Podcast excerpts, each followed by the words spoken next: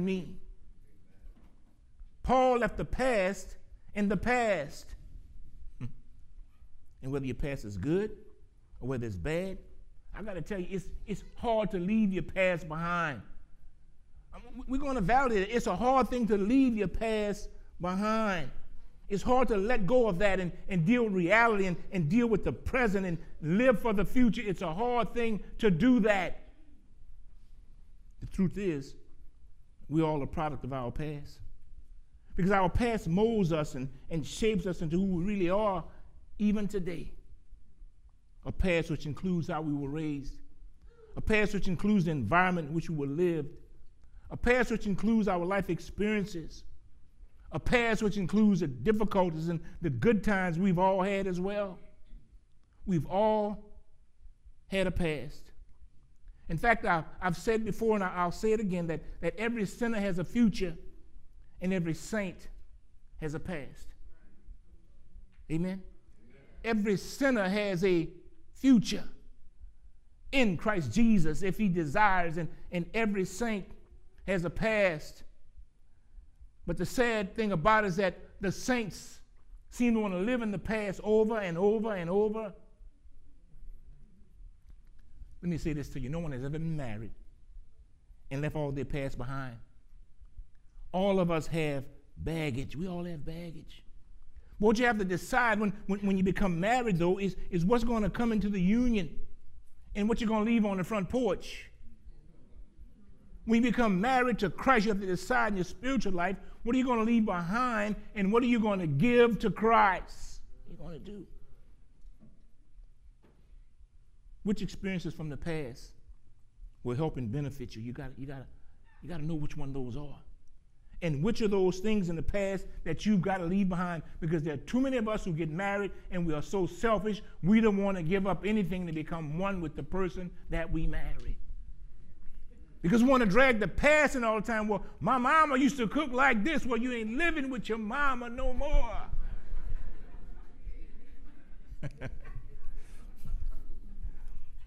philippians chapter 3 verses 4 through 6 paul says this though I also might have confidence in the flesh.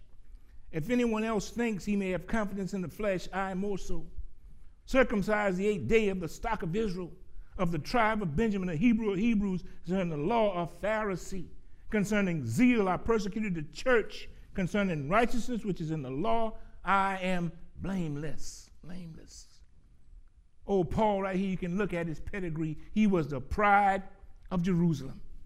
He was an accomplished man among his peers, and yet he's going to have to let some of that go. No matter what you've accomplished in your life in the past, you've got to let some of that stuff go when you come face to face with God. You got to let it go. But we want to have God, we want to have the world at the same time. We want to have one foot in the world and one foot on Christ. When you meet Christ, you've got to, I don't care who you are, Paul had a wonderful pedigree. He, he was the pride of his family. I know they were proud of him. And yet he had to let some of that stuff go. Because it's not what you did yesterday. What are you doing now for God? What are you doing right now for God? You know, I was looking at the news uh, last week and this week. There's a guy by the name of Adrian Griffin. He was a former coach of the Milwaukee Bucks and he was fired just 43 games into his tenure. The man had a record of 30 and 13. That's 70% win percentage. 70%. Out of here. Out of here. What, what can you do for me? I, I, mean, I'm thinking to myself, the man got fired. Did, did, did he forget how to coach? I, I don't think so. But, but evidently, what the team wanted, in the words they always use, is we've got to move on. They've got to move on because they're looking towards the future, and evidently, 30 and 13 is not enough today to keep his job. Let me just talk to you, because we the church, right? Too many churches are still living in the past. Let's, let's just get that together right now. Too many churches are still living in the past. All they want to talk about is, you know, we've done some great things in the past. They want to say, you know, we have some great people here. And, and, and all that's well and good, but the problem is, You know I'm from Gramsci. Where them people at now? Where are they at right now? What are they doing right now, today? Where are they? Well, the ideas of the future in those young people that we have coming up, where are they today? Are today? You know, I, I absolutely was proud of the fact that that that, that my my daughter, a young lady at 30 some years old, you don't know, tell a woman's age, you're over 30. She spoke yesterday at the Women's Day and they said that it was a wonderful speech. I hadn't had a chance to hear it yet, but, but, but God permitting, I will. We have to embrace the ideas of the future. And our children are our future, whether you like it or not. We can't keep sitting there on those jobs 70 years and not giving those kids. and we tell them all the time, go find your job. How you going to find? You got these people 70 still sitting there on the job. In the church, it's the same way. Nobody wants to relinquish their quote unquote power. All right, then. We've got to break away from the past and embrace a future that leaves no one behind.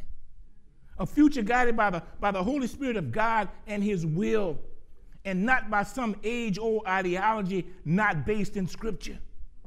We have to deal with the challenges of today. Let me tell you what's a blessing that's coming to this church our nursery is getting ready to be filled up again. We've had about four or five ladies and, and, and their husbands who've said, you know what? We're having a baby. Isn't that great? What lies ahead of us is the future of the church and those children. There are some things in Paul's life, certainly there are some things in his life, in his past, that he'd have liked to have forgotten. And I know there are some things in your past that you've liked to have forgotten as well. All you got to do is put them behind you. Stop playing with them. Stop bringing them up every time. You know, women do that plenty, man. You can't, you can't fuss with no woman because she's going to bring it back for you from way back from 1938. Wasn't even living there. You remember 1938? What you look? You got leave that back there. It's 1938.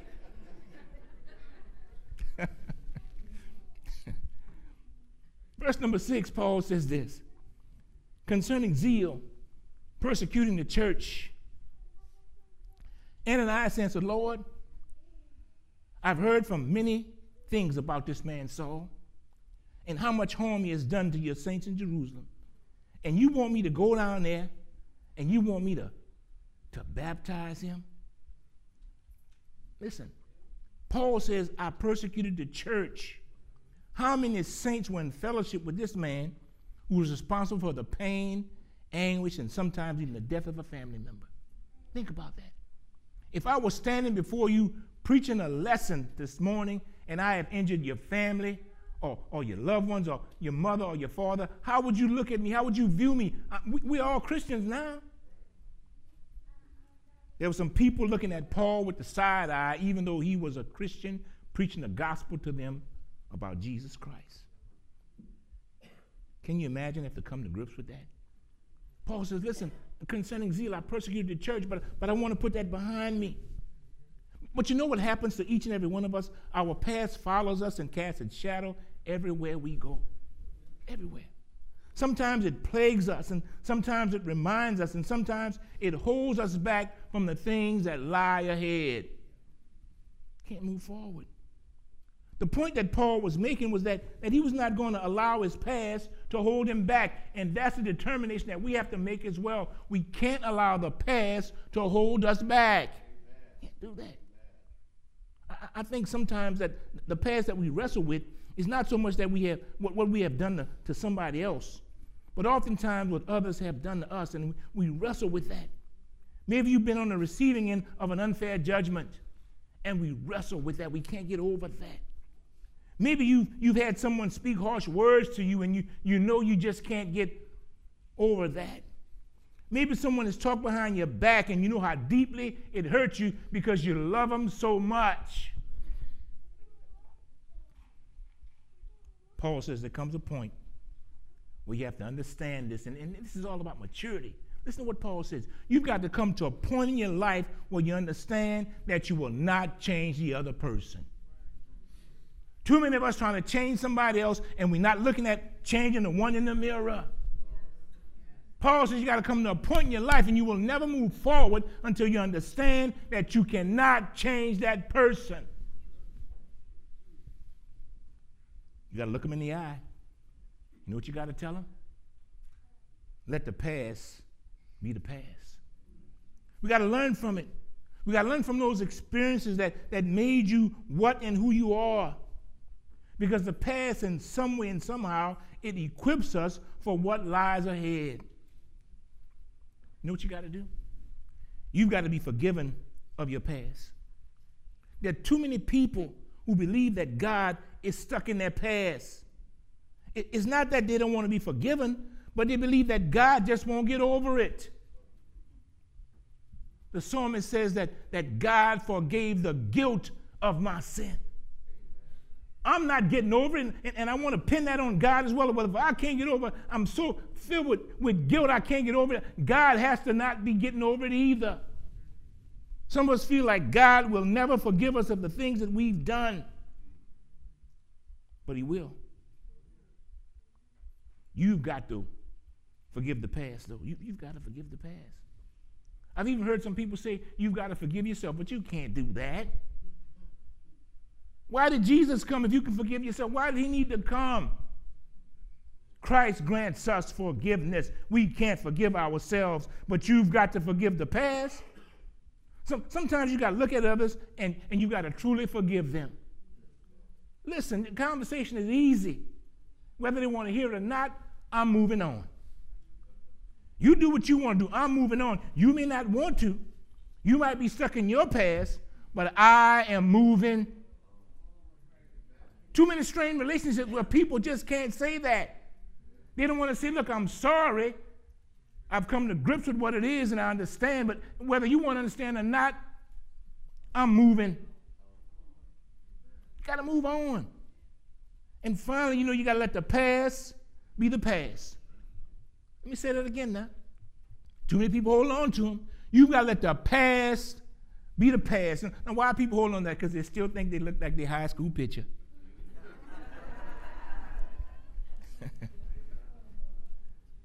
we can't, we, we don't want to come to grips with how we look today. What God has brought us through today. Man, if I showed you my high school picture, you'd see a big old afro up there, bam, you know, I, nice little smooth face. Oh, look.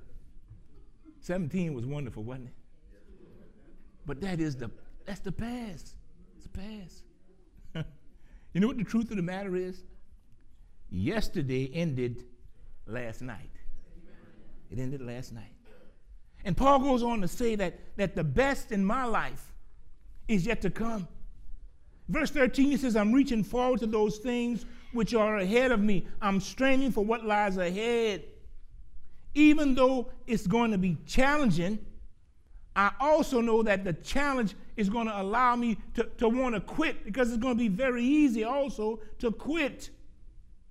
There are a lot of Christians, some you might even know, that have decided, you know what? I'm probably not going to heaven. That's a sad commentary. And some Christians have said that.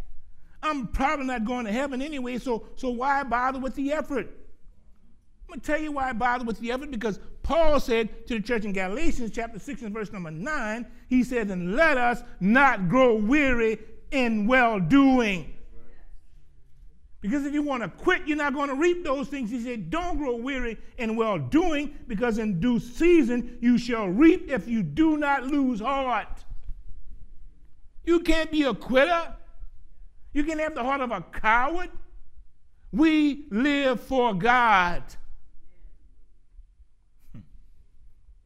Paul would say things like, Give yourself entirely to this work and take the pains of these things he said in 2 Timothy 2.15, you, you present yourself approved to God as a worker who, who does not need to be ashamed, Some, someone who is willing to have God look at what they have done.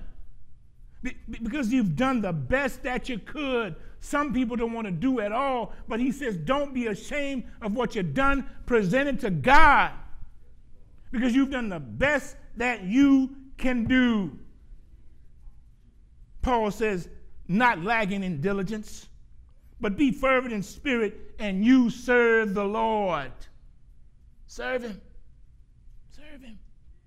That is, you, you do your best. You do your best in anticipation of what lies ahead.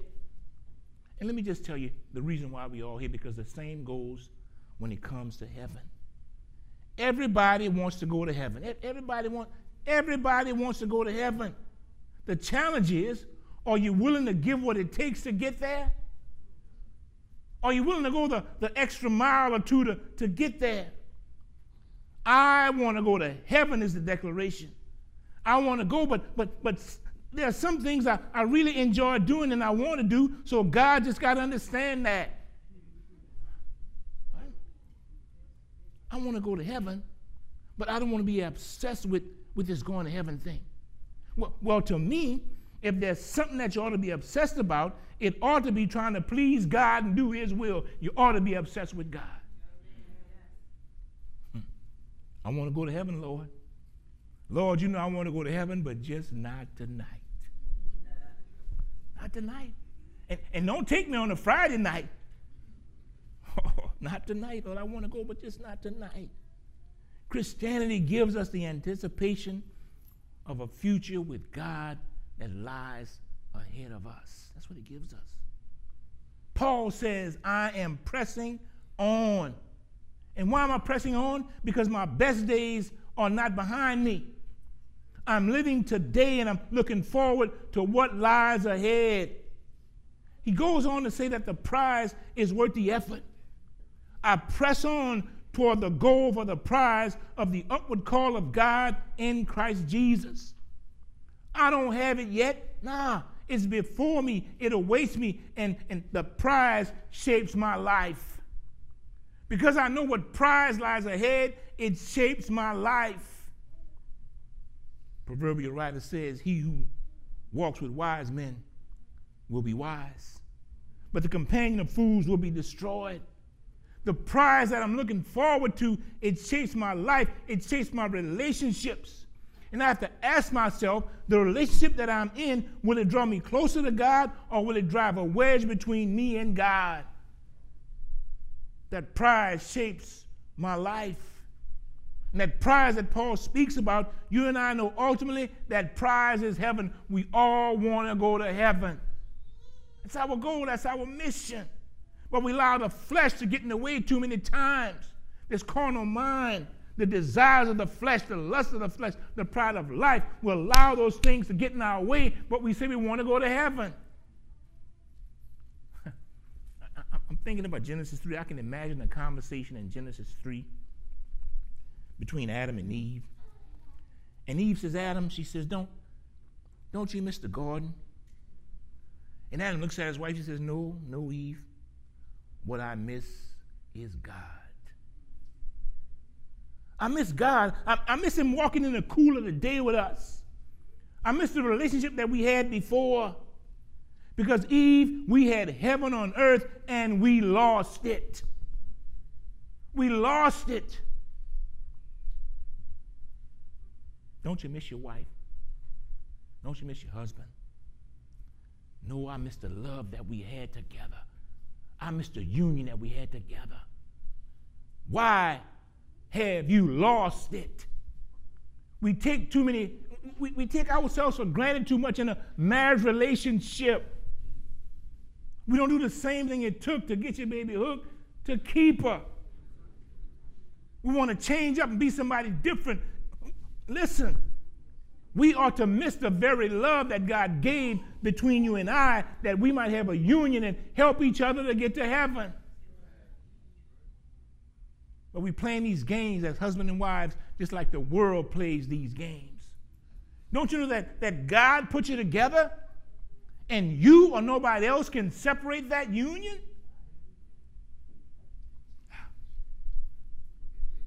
Do you miss the garden, Eve? You miss the garden, Adam? No, no, I miss, I miss God. How many of us miss God? Have walked away in our hearts and our minds. Our spirits are no longer saturated in Christ. you come to the point in your life and you look at what lies ahead and you say, you know what? I can't make any step forward at all because I miss God. Miss God. How many people that you have in your life that you have strained relationships with that you know that you miss those people. But your pride won't allow your mouth to say that I'm sorry. Listen to God. 1 John chapter 3 and verse number 2. Here's what the Bible says.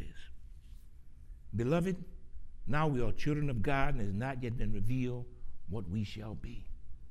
But we know that when he is revealed, we shall be like him, for we shall see him as he is. The corollary to that is John 14, 3, familiar verse. And I go to prepare a place for you, and if I go to prepare a place for you, I will come again and receive you to myself, that where I am, there you may be also. No distance, no boundaries, no conflicts in what lies ahead. We will be with God. Be with Him. Revelation 22 8 says, They shall see His face, and His name shall be on their foreheads. We shall see God face to face, and his name shall be on our foreheads. What is it about a face? What is it about a face? Your face, in many ways, you know what it does? It represents your character. Your face resembles your character. How many happy people look happy? Amen. How many grouchy people look? they look grouchy. I mean, you can try to hide it for a while. You, you can do that. Put a little makeup on it. But your face will eventually give you away. Listen, they shall see his face and they shall be like him. Because ultimately, our citizenship is in heaven. And with faith, we can live with those questions. There are a lot of things that we will never, ever understand. And some things we don't need to understand because God preserves us and keeps us and guides us and comforts us.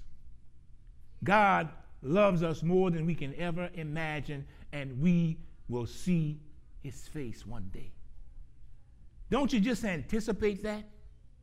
We will see his face one day. It, it's almost like, like, like waiting for the birth of a baby to see the face of that child is coming. And you look at that face and you just can't get over it until they make a teenager.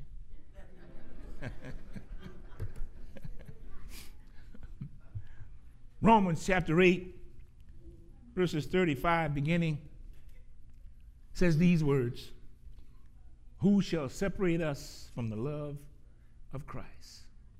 Is it tribulation? Is it distress? Is it persecution or famine or nakedness or peril or sword? In all these things we are more than conquerors through him who loved us. For I am persuaded that neither death nor life, nor angels, nor principalities, nor powers, nor things present, nor things to come, nor height, nor depth, nor any other created thing, not even you, shall be able to separate us from the love of God which is in Christ Jesus our Lord.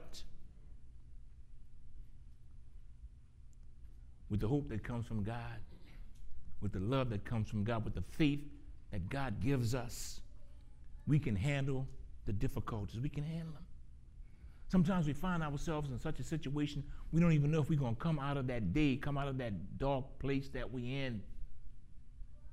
But God gives us hope and he shines his light in that dark place in our lives and we look for the things that lies ahead look for them we can handle the difficulties with hope we can handle it and prompted by the love of god we look forward to the things which lie ahead look what paul said to timothy he says look timothy i'm, I'm ready to be poured out as a drink offering i'm looking forward to it so just pour me out as a drink offering for the time of my departure is at hand I'm ready to go. How many can say that?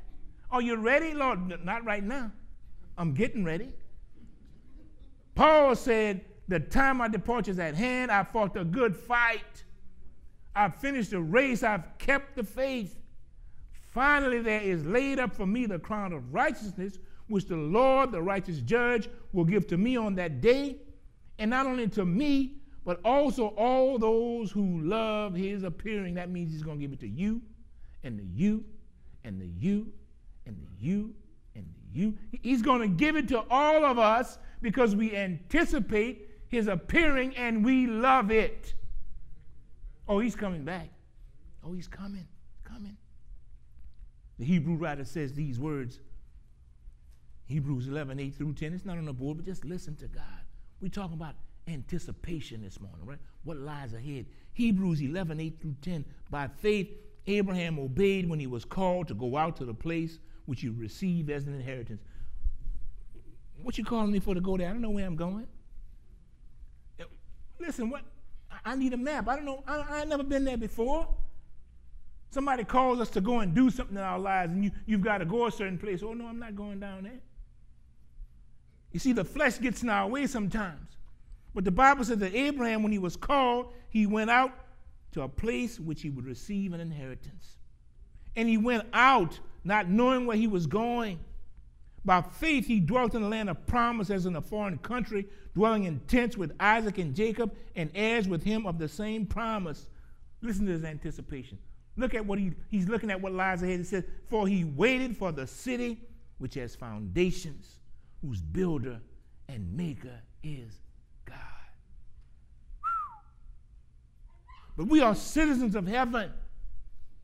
And, and we eagerly await for our Savior to come from there, our Lord Jesus Christ, to take all of us as Christians to that thing which lies ahead, which is heaven.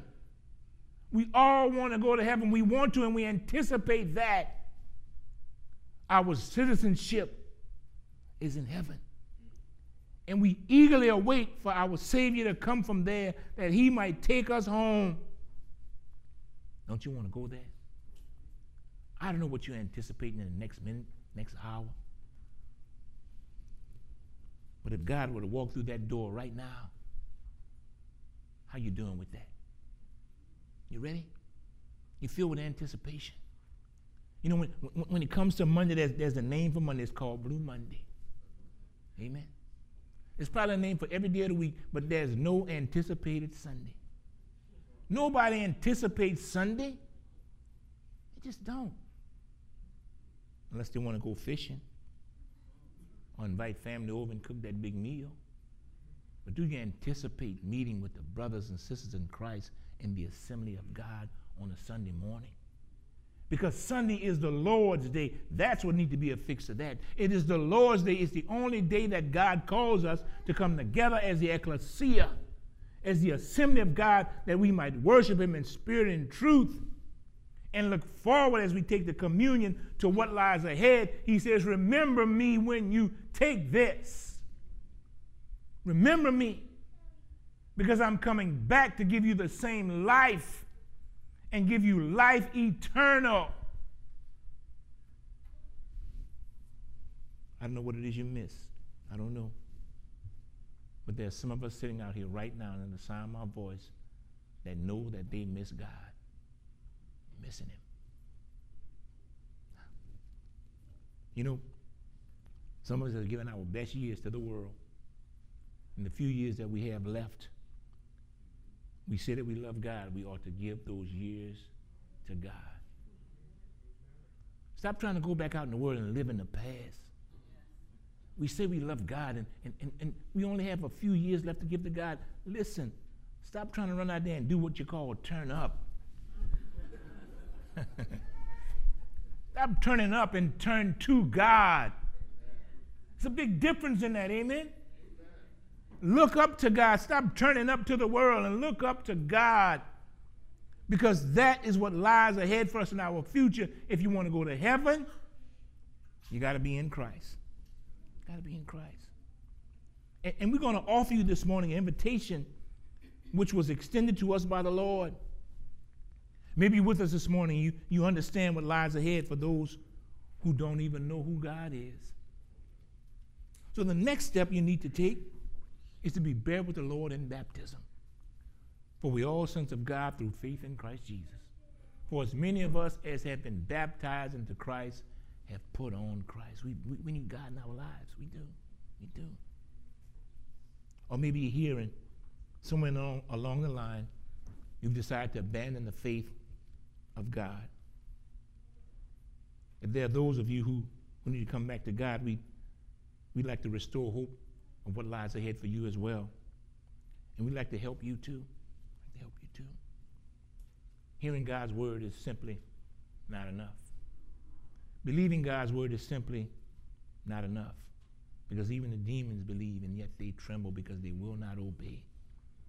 We need you to look forward to what lies ahead and obey the gospel of our Lord and Savior, Jesus Christ. We need you to confess Christ as the Lord of your life. It's like the brother said in Bible school, I want the church, but I don't want you, Lord, because I don't want you telling me what to do in my life. We say that with our mouths and our hearts. We read in the scriptures, well, you know what? God guides my steps. All right, whatever.